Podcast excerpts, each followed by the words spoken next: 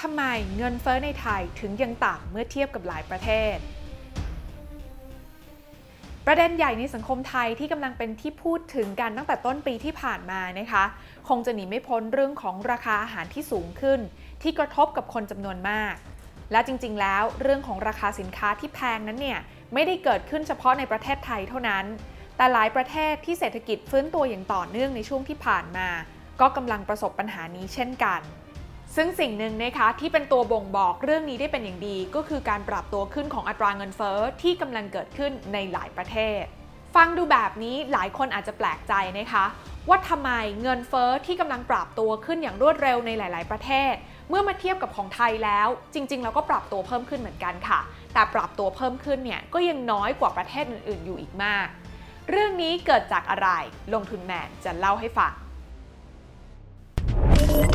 ขอต้อนรับเข้าสู่รายการลงทุนแมนจะเล่าให้ฟัง สนับสนุนโดยแอป b ล็อกเดอยากได้ไอเดียใหม่ๆ ลองใช้ b ล็อกเดในทางเศรษฐศาสตร์นะคะ ถ้าเราอยากรู้ว่าราคาสินค้าและบริการนั้นเปลี่ยนแปลงไปมากน้อยขนาดไหน เขามักจะใช้อัตราชี้วัดหนึ่งค่ะ ที่มาเป็นตัวเลขบ่งชี้สำคัญ นั่นก็คือการเปลี่ยนแปลงของอัตราเงินเฟ้อ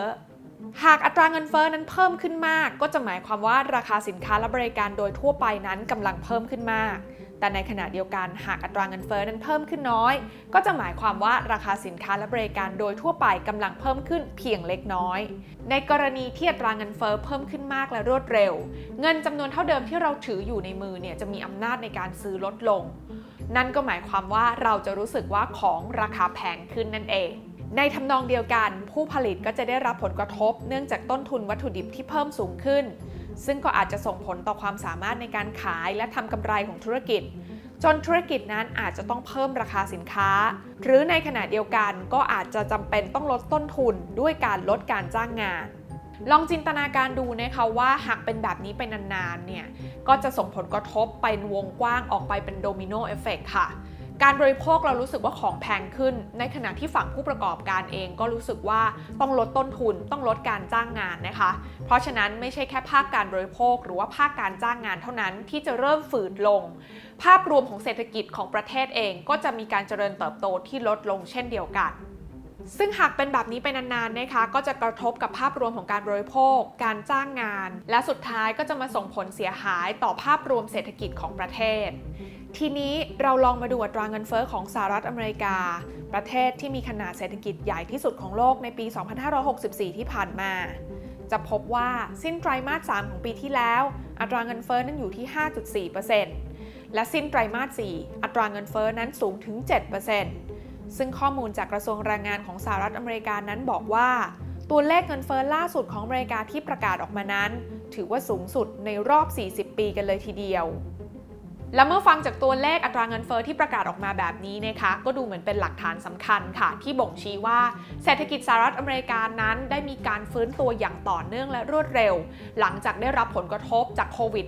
-19 2 ปีที่ผ่านมา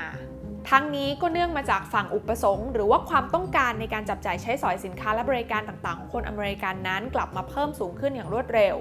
ในขณะที่ฝั่งอุปทานหรือฝั่งการผลิตนั้นกลับมาโตตามไม่ทัน ก็เลยทำให้ราคาสินค้าต่างๆ อย่างเนื้อสัตว์ ปรับตัวเพิ่มขึ้นเฉลี่ยมามากกว่า 12%ในรอบ 1 ปีที่ผ่านมา โดยปรากฏการอัตราเงินเฟอ้อพุ่งสูงนี้ยังเกิดขึ้นในเขตยุโรป อย่างเช่น ในเดือนธันวาคมที่อัตราเงินเฟอ้อของกลุ่มยุโรปนั้นพุ่งขึ้นสู่ระดับ 5%ซึ่งถือเป็นอัตราที่สูงสุดในรอบ 25 ปีเลยทีเดียว ตัดกลับมาที่ประเทศไทยค่ะ ผลกระทบจากการที่ข้าวของขึ้นราคาค่าครองชีพสูงขึ้น จนทำให้คนส่วนใหญ่เริ่มได้รับความเดือดร้อน คงมีหลายคนตั้งคำถามใช่ไหมคะว่า แล้วอัตราเงินเฟ้อในบ้านเราเนี่ยจะสูงขนาดไหนคำตอบก็คือลองมาดูตัวเลขกันก่อนค่ะ อัตราเงินเฟ้อของประเทศไทยในช่วงปีที่ผ่านมานะคะ สิ้นไตรมาส 2 นั้นอยู่ที่ 1.3%สิ้นไตรมาส 3 อยู่ที่ 1.7%และสิ้นไตรมาส 4 ปรับตัวขึ้นมาอยู่ที่ 2.2% จะเห็นได้นะคะว่าอัตราเงินเฟ้อในประเทศไทยเนี่ยมีทิศทางที่ปรับตัวเพิ่มขึ้นเช่นเดียวกันกับในต่างประเทศค่ะ แต่ลองมาดูที่ตัวเลขก็จะพบว่าอัตราเงินเฟ้อในบ้านเราเนี่ยยังต่ำกว่าในสหรัฐอเมริกา แล้วก็ในยุโรปมาก ปัจจัยหลักๆ ที่ทำให้เป็นแบบนี้มีโอกาสเกิดจากประเด็นไหนกันบ้าง ลองมาดูกันค่ะ ประเด็นแรกก็คือ โครงสร้างทางเศรษฐกิจที่แตกต่างกันไปแต่ละประเทศ ด้วยโครงสร้างเศรษฐกิจที่แตกต่างกันทำให้การฟื้นตัวหลังได้รับผลกระทบจากวิกฤตในครั้งนี้จึงแตกต่างกัน กรณีของประเทศไทย เศรษฐกิจของเรานั้นพึ่งพาภาคการท่องเที่ยวสูงถึงประมาณ 20%ของ GDP ซึ่งถือว่าส่งผลต่อเศรษฐกิจไทยอย่างมีนัยสำคัญทำให้กว่าจะฟื้นตัวกลับมาจุดเดิม คงต้องใช้เวลาไม่น้อย บวกกับการจ้างงานของไทยนั้นยังตกต่ำ รายได้ของครัวเรือนที่ยังไม่สามารถปรับเพิ่มขึ้นทำให้กำลังซื้อในภาพรวมนั้น ยังถือว่าอยู่ในระดับต่ำซึ่งในกรณีนี้ก็จะแตกต่างจากเศรษฐกิจของประเทศพัฒนาแล้ว ที่พึ่งพาการบริโภคและการลงทุนในประเทศเป็นหลัก เห็นได้จากกรณีของสหรัฐอเมริกาที่มีการพึ่งพาการบริโภคภายในประเทศถึง 70%ทำให้เศรษฐกิจฟื้นตัว ซึ่งเมื่อเศรษฐกิจฟื้นตัวก็กลับมามีการจ้างงานมากขึ้น เมื่อมีการจ้างงานมากขึ้น คนก็มีรายได้เยอะขึ้น เมื่อคนมีรายได้เยอะขึ้นก็ออกมาจับจ่ายบริโภคกันมากขึ้น ซึ่งการที่ราคาของสินค้าและบริการนั้นปรับตัวเพิ่มขึ้น จากการที่มีความต้องการใช้สินค้าและบริการเหล่านั้นเยอะขึ้นเนี่ยเราจะเรียกกันว่า demand pull inflation ซึ่งถ้าเทียบจากภาพนี้ demand pull inflation นั้นไม่ได้เกิดขึ้นในประเทศไทยค่ะ แต่ตราเงินเฟอ้อของประเทศไทยนั้นเกิดขึ้นจาก cost push inflation มากกว่า นั่นก็คือการปรับขึ้นของต้นทุนวัตถุดิบในการผลิตสินค้าและบริการ ที่ส่งผลทำให้ปลายทางสุดท้ายของราคาสินค้าและบริการนั้น ต้องปรับตัวขึ้นตามไปด้วย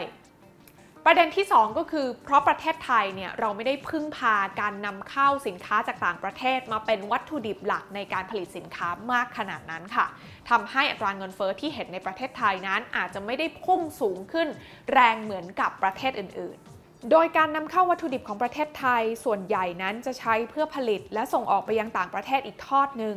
ในขณะที่ราคาพลังงานและเชื้อเพลิงที่ถือเป็นหนึ่งส่วนสำคัญในตระก้าเงินเฟ้อ ช่วง 11 เดือนแรกของปีที่แล้ว ไทยนั้นมีมูลค่าการนำเข้าประมาณ 35,000 ล้านบาท หรือ 14%ของมูลค่าการนำเข้าทั้งหมด และแม้ว่าราคาพลังงานในตลาดโลกจะปรับตัวเพิ่มขึ้น แต่ภาครัฐของไทยก็ใช้มาตรการตรึงราคาน้ำมัน ค่าไฟฟ้า และก๊าซหุงต้มไว้อยู่ระดับหนึ่ง ทั้งหมดที่ว่ามานี้นะคะน่าจะทำให้พอเห็นภาพค่ะว่าทำไมอัตราเงินเฟ้อในไทย ถึงปรับตัวขึ้น แต่ก็ขึ้นไม่ได้เยอะเท่ากับต่างประเทศที่เราได้ยินในข่าวกันนะคะ แต่แน่นอนนะคะว่าตอนนี้เราเริ่มเห็นราคาสินค้าและบริการหลาย ๆ อย่างเนี่ยปรับตัวขึ้นอย่างต่อเนื่องแล้ว ก็ต้องรอดูกันต่อไปนะคะว่าอัตราเงินเฟ้อของไทยนั้นจะปรับตัวสูงขึ้นหลังจากนี้อีกนานขนาดไหน ซึ่งเมื่อไหร่ที่อัตราเงินเฟอ้อนั้นปรับตัวขึ้นต่อเนื่อง และอยู่ยาวนานมากจนเกินไป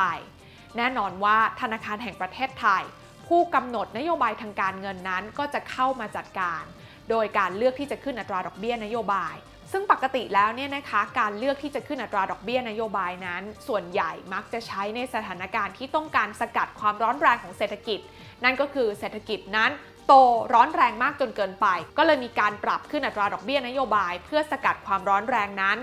ซึ่งหากจะต้องมีการปรับขึ้นอัตราดอกเบี้ยนโยบายในเวลาที่เศรษฐกิจยังไม่ดีเท่าไหร่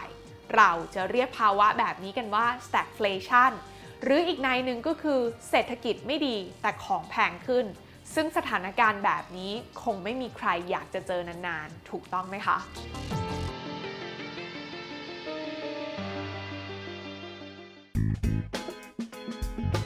การลงทุนในความรู้ไม่มีความเสี่ยง ผู้ลงทุนควรกดติดตามลงทุนแมนได้ในทุกช่องทาง เริ่มจาก Subscribe และกดกระดิ่งช่อง YouTube ของลงทุนแมนไว้ ตอนนี้เลย